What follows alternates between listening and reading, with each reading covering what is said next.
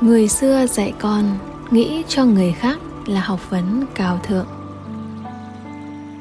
Chào mừng quý khán thính giả đến với chương trình Radio Văn hóa của Trí thức VN. Kính chúc quý vị một ngày mới an lành. Hôm nay mời quý vị đến với bài viết Người xưa dạy con nghĩ cho người khác là học vấn cao thượng.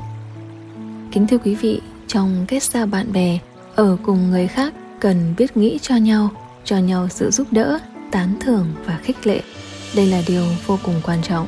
Học vấn và cảnh giới là xem tâm lượng của một người, cho nên nghĩ cho người khác là học vấn được cổ nhân xem trọng, cũng là một loại cảnh giới cao thượng.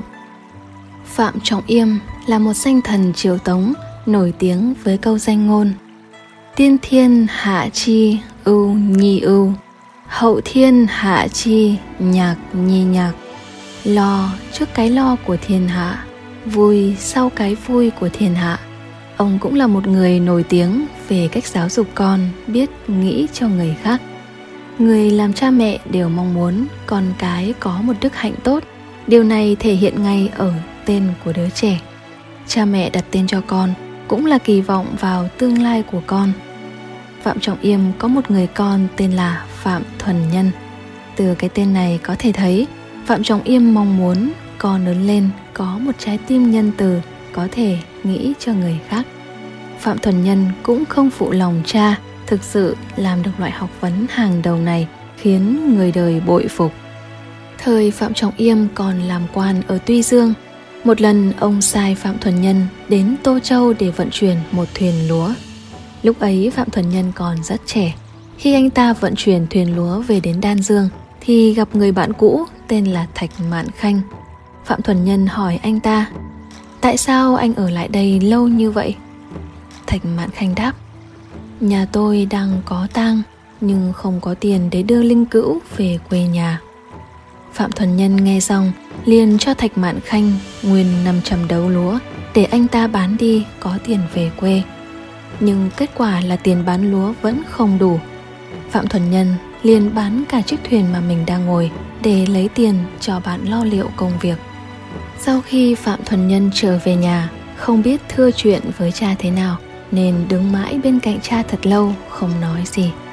Phạm Trọng Yêm thấy vậy hỏi, con lần này đến Tô Châu có gặp người bạn nào không? Phạm Thuần Nhân trả lời Khi đi ngang qua Đan Dương Con tình cờ gặp Thạch Mạn Khanh Cậu ấy đang có tang người thân Nhưng không có tiền để đưa linh cữu về quê Nên bị mắc lại ở đó Phạm Trọng Yêm liền nói với con Vậy sao con không lấy hết thuyền lúa mà tặng cho cậu ấy? Phạm Thuần Nhân nghe thấy cha nói vậy Trong lòng cảm thấy mừng rỡ trả lời. Thưa cha, con đã tặng cả thuyền lúa cho cậu ấy rồi nhưng số tiền bán lúa vẫn là không đủ. Phạm trọng yêm ngẩng đầu lên nói với con trai. Vậy sao con không bán cả chiếc thuyền ấy đi? Phạm thuần nhân nghe vậy tiếp lời. Thưa cha con đã bán cả chiếc thuyền ấy rồi ạ phạm trọng yêm nghe con trai nói xong thì rất vui vẻ, khen con làm vậy là rất đúng. Khi kết giao bạn bè, khi chung sống cùng người khác, biết nghĩ đến bản thân mình thì cũng nên biết nghĩ cho người khác.